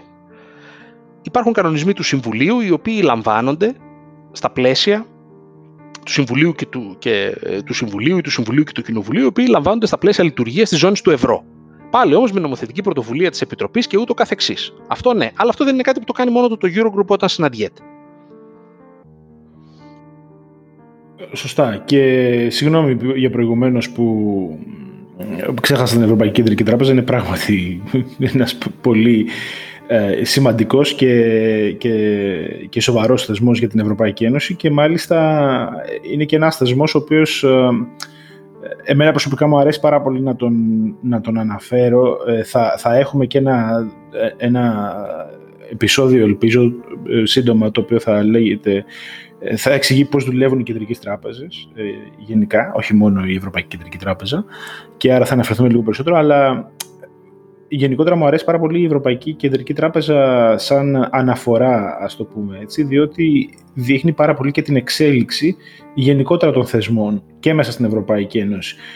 Προσωπική μου άποψη, αυτό δεν χρειάζεται να επιβεβαιωθεί, είναι ότι είναι και ένας θεσμός ο οποίος ξεκίνησε λιγότερο ανεξάρτητος από όσο έχει καταλήξει. Και φυσικά με τα χρόνια και όπως ας πούμε ε, ε, ε, καθοριζόταν οι, οι αρμοδιότητες του και έφτασε η μεγάλη κρίσιμη στιγμή του, της κρίσης του ευρώ, ε, βρέθηκε ο κατάλληλος άνθρωπος, ο οποίος ε, τώρα είναι πρωθυπουργός της Ιταλίας, ο Μάριο Ντράγκη, να πει και τη, τη, τη, τη, τη, τη μεγαλειώδη φράση στο Λονδίνο ε, θα κάνουμε ό,τι χρειαστεί, we will do what, whatever it takes, για να διασώσουμε το ευρώ και ήταν και μια στιγμή που ουσιαστικά καθόρισε και την ε, και το θεσμό της Ευρωπαϊκής ε, Τράπεζας, αυτό το, της Κεντρικής Τράπεζας. Αυτό το λέω γιατί είναι ωραίο να βλέπουμε και τους θεσμούς και, και πέραν από το γραφειοκρατικό ή πιθανώς ας πούμε έτσι θεσμικό πλαίσιο ότι α, έγινε ας πούμε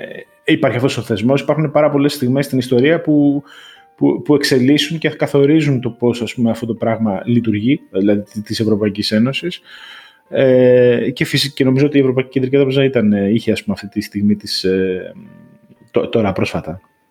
Ε, να, να πούμε... Ε, να πούμε α, ναι. Να, να, να, πούμε μια ενδιαφέρουσα ιστορία, έτσι λίγο κουτσομπολίστικη. Ε, το, το, πρέπει να ήταν το 1993, νομίζω, ε, δεν έχει ιδιαίτερη σημασία. Πάντως, όταν γινόντουσαν οι πολύ μεγάλες διαπραγματεύσεις γύρω από την έδρα της Ευρωπαϊκής Κεντρικής Τράπεζας, ε, ε, οι συσχετισμοί ήταν τέτοιοι που αποδείχθηκε ότι ήταν εξαιρετικά κρίσιμη η ψήφος της Ελλάδας. Ω προς το αν η Ευρωπαϊκή Κεντρική Τράπεζα θα, θα εδρεύει στη Φραγκφούρτη ή το Παρίσι, όπως ήθελαν οι Γάλλοι. Λοιπόν, και σε κάτι με τα μεσονύκτιες διαπραγματεύσεις, ε, νομίζω τότε η παρουσία του ίδιου του Πρωθυπουργού, πρέπει να ήταν ο Ανδρέας Παδρέου, γι' αυτό νομίζω ότι ήταν το 1994, ε, ε, η Ελλάδα αποφάσισε να, να συνδράμει, ας το πούμε, τη γερμανική θέση με την ψήφο της, ζητώντας όμως ως ε, αντάλλαγμα να έρθει άμεσα κάποιος οργανισμός, όχι όργανο, κάποιος οργανισμός στην Ελλάδα. Αυτός ο οργανισμός ε, αποφασίστηκε το ίδιο βράδυ να είναι το ΣΕΝΤΕΦΟΠ, το οποίο έδρευε τότε στο Δυτικό Βερολίνο. Στο πρώην Δυτικό Βερολίνο. λοιπόν, και ε, λέω στο πρώην Δυτικό Βερολίνο, γιατί αν δεν απατώμε το ΣΕΝΤΕΦΟΠ είχε δημιουργηθεί το 1974. Ήταν, λοιπόν, και έδρευε τότε στο Βερολίνο και ε, ξυπνήσαν οι υπάλληλοι του Σεντεφόπ λοιπόν την άλλη μέρα το πρωί και τους ήρθε μια απανταχούσα ότι μέσα σε ελάχιστο χρονικό διάστημα φεύγουν για Θεσσαλονίκη. Λοιπόν, και έτσι κατέληξε το Σεντεφόπ στην, στην Καλαμαριά, στη, στη, στη, στην περιοχή της Μίκρας στη Θεσσαλονίκη, σε ένα κτίριο το οποίο κάποια στιγμή αναγκάστηκαν και να τον κρεμίσουν, γιατί είχε τόσα πολλά προβλήματα και χτίστηκε μετά καινούριο. Το Σεντεφόπ εξακολουθεί να παραμένει εκεί, αλλά, αλλά η παρουσία του εκεί συνδέεται με την ε, έδρα της Ευρωπαϊκής Κεντρικής Τράπεζας. Αυτά είναι ε, ε, ε, ανεκτήμητης αξίας έτσι, γνωστικές πληροφορίες. Εντάξει, οι άνθρωποι του, του ΣΕΝΤΕΦΟ φύγανε από το να βλέπουν τη χέρτα, ας πούμε, θα πηγαίνει στον Απόλλωνα Καλαμαριάς, δεν, δεν έχει τόσο μεγάλη διαφορά ε, στην πραγματικότητα. Εντάξει, ε, ήταν, ήταν η Ελλάδα έχει δύο-τρεις οργανισμούς, αν δεν κάνω λάθος. Ο ένας είναι το ΣΕΝΤΕΦΟ, ένας είναι και η ΕΝΙΖΑ στην Κρήτη, ε, στο, στο, στο Ηράκλειο της Κρήτης. Δεν έχει όμως ε, δυστυχώς ε, πολλούς. Αν δεν κάνω λάθος ήταν υποψήφια η Αθήνα και για το ΝΕΜΑ, το European Medicine Association, δηλαδή τον, τον αντίστοιχο ΕΟΦ, ο οποίος εγκρίνει τα εμβόλια και τα φάρμακα. για, αλλά δυστυχώς τον, τον πήρε το Άμστερνταμ. Αυτός θα έφυγε από το Λονδίνο μετά τον Brexit και τον πήρε το Άμστερνταμ. Ε, να κλείσουμε ίσως, γιατί είμαστε ήδη πλησιάζουμε στη, στη μία ώρα και καταρχάς ε, να πω ότι εμένα μου φαίνεται τρομερά ενδιαφέρουσα η κουβέντα. Ε, να κλείσουμε ίσως και με το πιο πρόσφατο θέμα, το οποίο ε, θα, δεν, δεν, ξέρω και τι μπορούμε να πούμε ε, λεπτομεριακά που να μην είναι πολιτικός σχολιασμός, αλλά ε, έχει υπάρξει πάρα, πάρα πολύ μεγάλη συζήτηση τον τελευταίο, τους τελευταίους μήνες για την αποτυχία, ας το πούμε έτσι, της, ε, της, ε, της Ευρωπαϊκής Ένωσης Κομισιόν στην έγκριση των εμβολίων και στην προμήθειά τους. Ε, και τι ακριβώς, ας πούμε, ε, κενά που έχει τη, τη, κεντρική διαχείριση δεν δουλεύει, ακούω από τη μία πλευρά, από την άλλη ακούω για ανίκανους γραφειοκράτες κτλ. κτλ.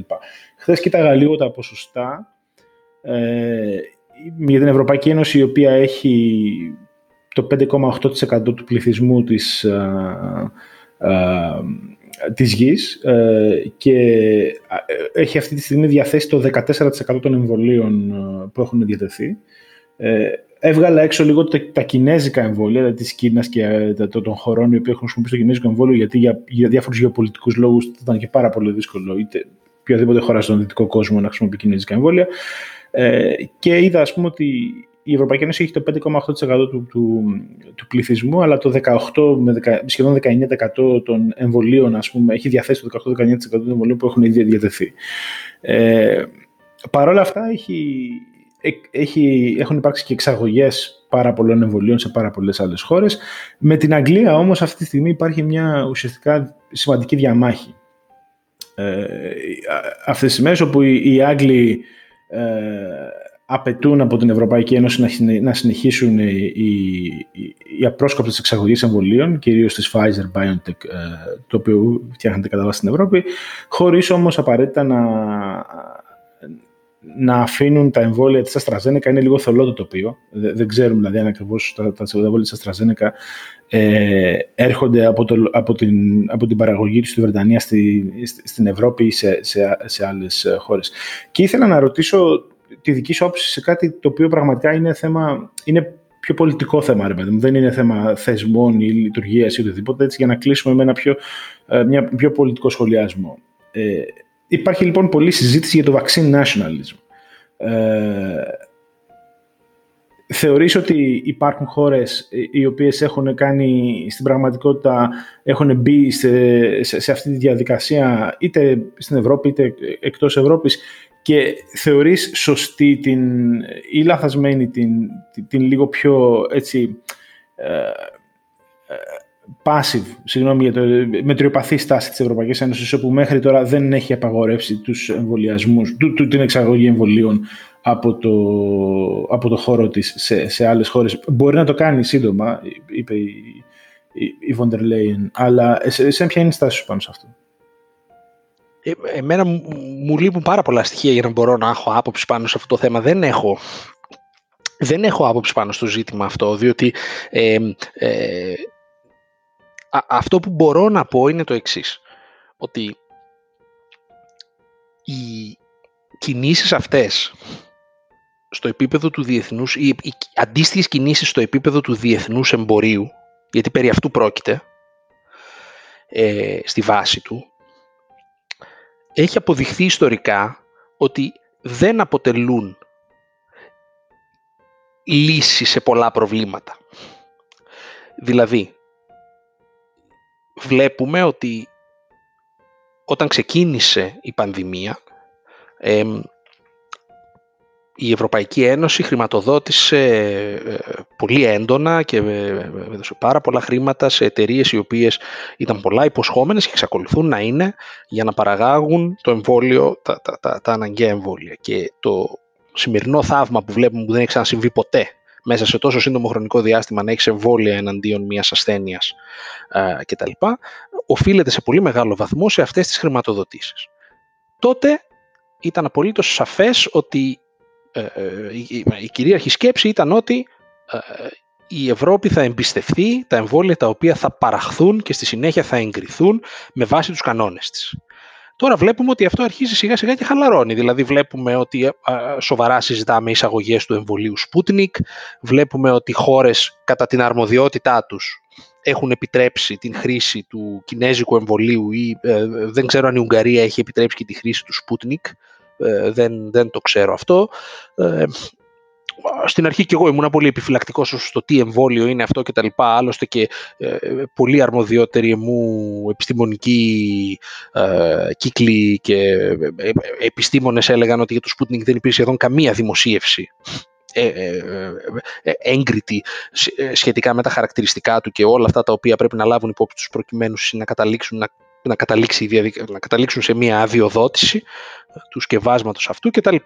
Σήμερα βλέπουμε όμως ότι αυτό το πράγμα αρχίζει και αλλάζει και ότι ε, δεν είναι καθόλου απίθανο σε λίγο καιρό να έχουμε εισαγωγές του εμβολίου Sputnik ε, στην Ελλάδα και αργότερα, στην Ελλάδα με συγχωρείτε, στην Ευρωπαϊκή Ένωση και αργότερα εισαγωγές ενδεχομένως και άλλων κινέζικων σκευασμάτων κτλ. Εάν και εφόσον ε, πιστούμε ότι πληρούν τους όρους κτλ. Αυτό βλέπουμε δηλαδή ότι το, το, το, το διεθνές ε, ε, εμπόριο στον τομέα αυτό μπορεί κάποια στιγμή και υπό κάποιες προϋποθέσεις να αποτελέσει και την ε, συνολικότερη λύση γύρω από το θέμα της διαθεσιμότητας των εμβολίων. Άρα λοιπόν το να φωνάζει κάποιος σήμερα και να πει ότι η Ευρωπαϊκή Ένωση θα έπρεπε να απαγορεύσει αμέσως τις εξαγωγές κτλ. Ε, δεν ξέρω, το ακούω, αλλά είμαι σχεδόν σίγουρος ότι ε, κάποια στιγμή όταν η Ευρωπαϊκή Ένωση θα χρειαστεί η ίδια να κάνει κάποιες εισαγωγές, θα βρεθεί πολύ πιθανό μπροστά σε, αντίστοιχες, ε, μπροστά σε αντίστοιχα φαινόμενα. Να μην ξεχνάμε άλλωστε και ότι το γέννη έχουν σήμερα που μιλάμε δεν έχουμε την παραμικρή ιδέα ως προς το για πόσον καιρό είναι αποτελεσματικός ένας εμβολιασμός. Και δεν αποκλείεται σε μια πρώτη φάση να πρέπει κάθε 6-8 μήνες να εμβολιάζεται, να εμβολιάζεται ο κόσμος. Άρα λοιπόν ε, δεν μπορούμε να ξέρουμε, μπορεί να είναι 6-8 μήνες, μπορεί να είναι 12 μήνες, αλλά ακόμα και 18 μήνες να είναι, πάντως χρειάζεται μια σταθερή προμήθεια εμβολίων δισεκατομμυρίων δόσεων. Έτσι. Άρα λοιπόν το, το, το ζήτημα του, το, της απαγόρευσης των ε, εξαγωγών κτλ. για μένα δεν είναι καθόλου προφανές ότι αυτή είναι η λύση για τα πάντα. Το δεύτερο κομμάτι τώρα με την Άστρα Ζένεκα και τα λοιπά είναι ένα ζήτημα συμβατικό το οποίο πρέπει να εξετάσει κανείς, μια, πρέπει να εξετάσει κανείς διάφορες ρήτρες αυτής της σύμβασης για να δει ποιος τελικά είχε δίκαιο δηλαδή και ποιος ε, εν πάση περιπτώσει ε, ποιος, αν, αν υπάρχει κάποια παραβίαση της σύμβασης, ποια είναι αυτή κτλ. κτλ.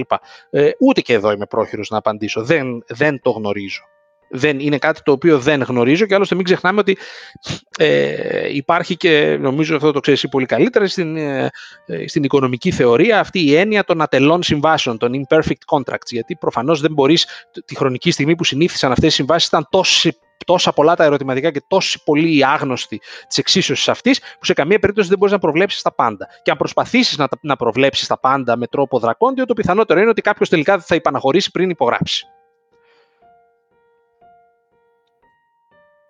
Απολύτως και νομίζω ότι το δικό μου point και κλείνουμε πάνω σε αυτό είναι ότι ε, πρώτα απ' όλα προφανώς και η όποια AstraZeneca ε, δεν, δεν θέλει να δώσει τις δόσεις του εμβολίου, προφανώς δεν, δεν μπορεί ε, για, τους, ε, για λόγους οι οποίοι είναι αρκετά πολύπλοκοι για να, να αναλυθούν τώρα. Απλά εγώ ήθελα να κάνω ένα σχόλιο και να πω, ρε παιδί μου, ότι εντάξει, ίσως είμαι ας πούμε ένα...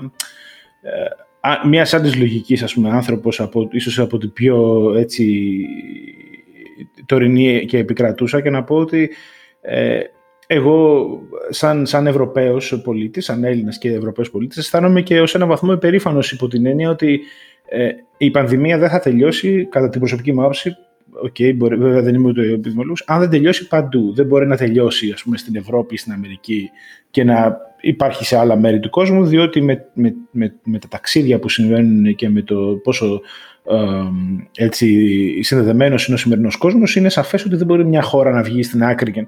Όταν λοιπόν έχεις ε, έναν οργανισμό ο οποίος επί της αρχής ε, χρηματοδοτεί ε, ε, ε, εργοστάσια του ας πούμε παράγουν πάνω στο, σε αυτές τις χώρες παράγουν το εμβόλιο και επιτρέπει την εξαγωγή τους είναι και ηθικά σωστό ρε παιδί δηλαδή μπορούν να φύγουν και εμβόλια και σε, και σε άλλες χώρες, σε φτωχότερες χώρες άλλες χώρες που το χρειάζονται όταν δεν επιτρέπονται γιατί εγώ ας πούμε ξέρω ότι η Αμερική αυτή τη στιγμή έχει μπλοκάρει οποιαδήποτε εξαγωγή εμβολίου εάν δεν κάνω λάθος παρότι δεν υπάρχουν δεδομένα επίσης η Αγγλία δεν δίνει δεδομένα για το αν εξάγονται ή δεν εξάγονται, που σημαίνει ότι πιθανώς να θέλει να κρύψει κάτι.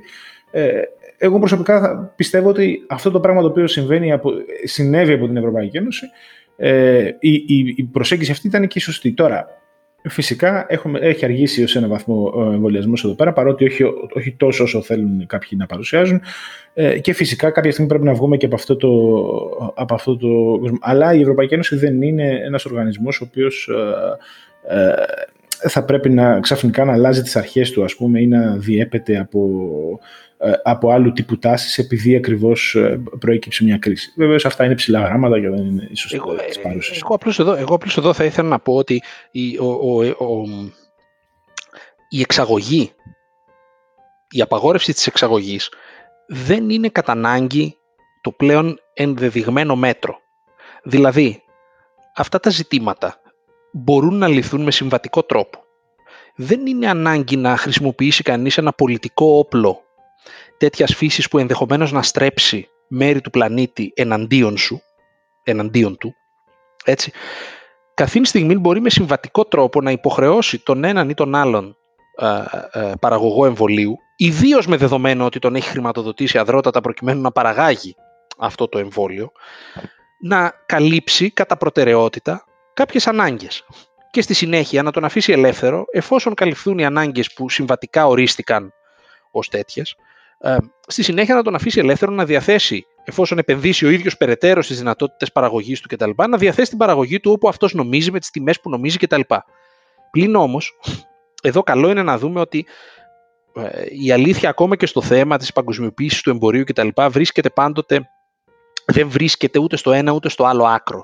Αλλά για ορισμένες υπηρεσίες και κυρίως προϊόντα βρίσκεται κάπου στη μέση. Δηλαδή είναι πολύ καλή και η παγκοσμιοποίηση. Μας έχει επιτρέψει σήμερα να γράφουμε podcast ο ένας βρισκόμενος στην Ανατολή και ο άλλος στη Δύση και να, πώς το λένε, και να, και να γράφουμε κάτι το οποίο πριν από 10-15 χρόνια δεν ήταν αδιανόητο.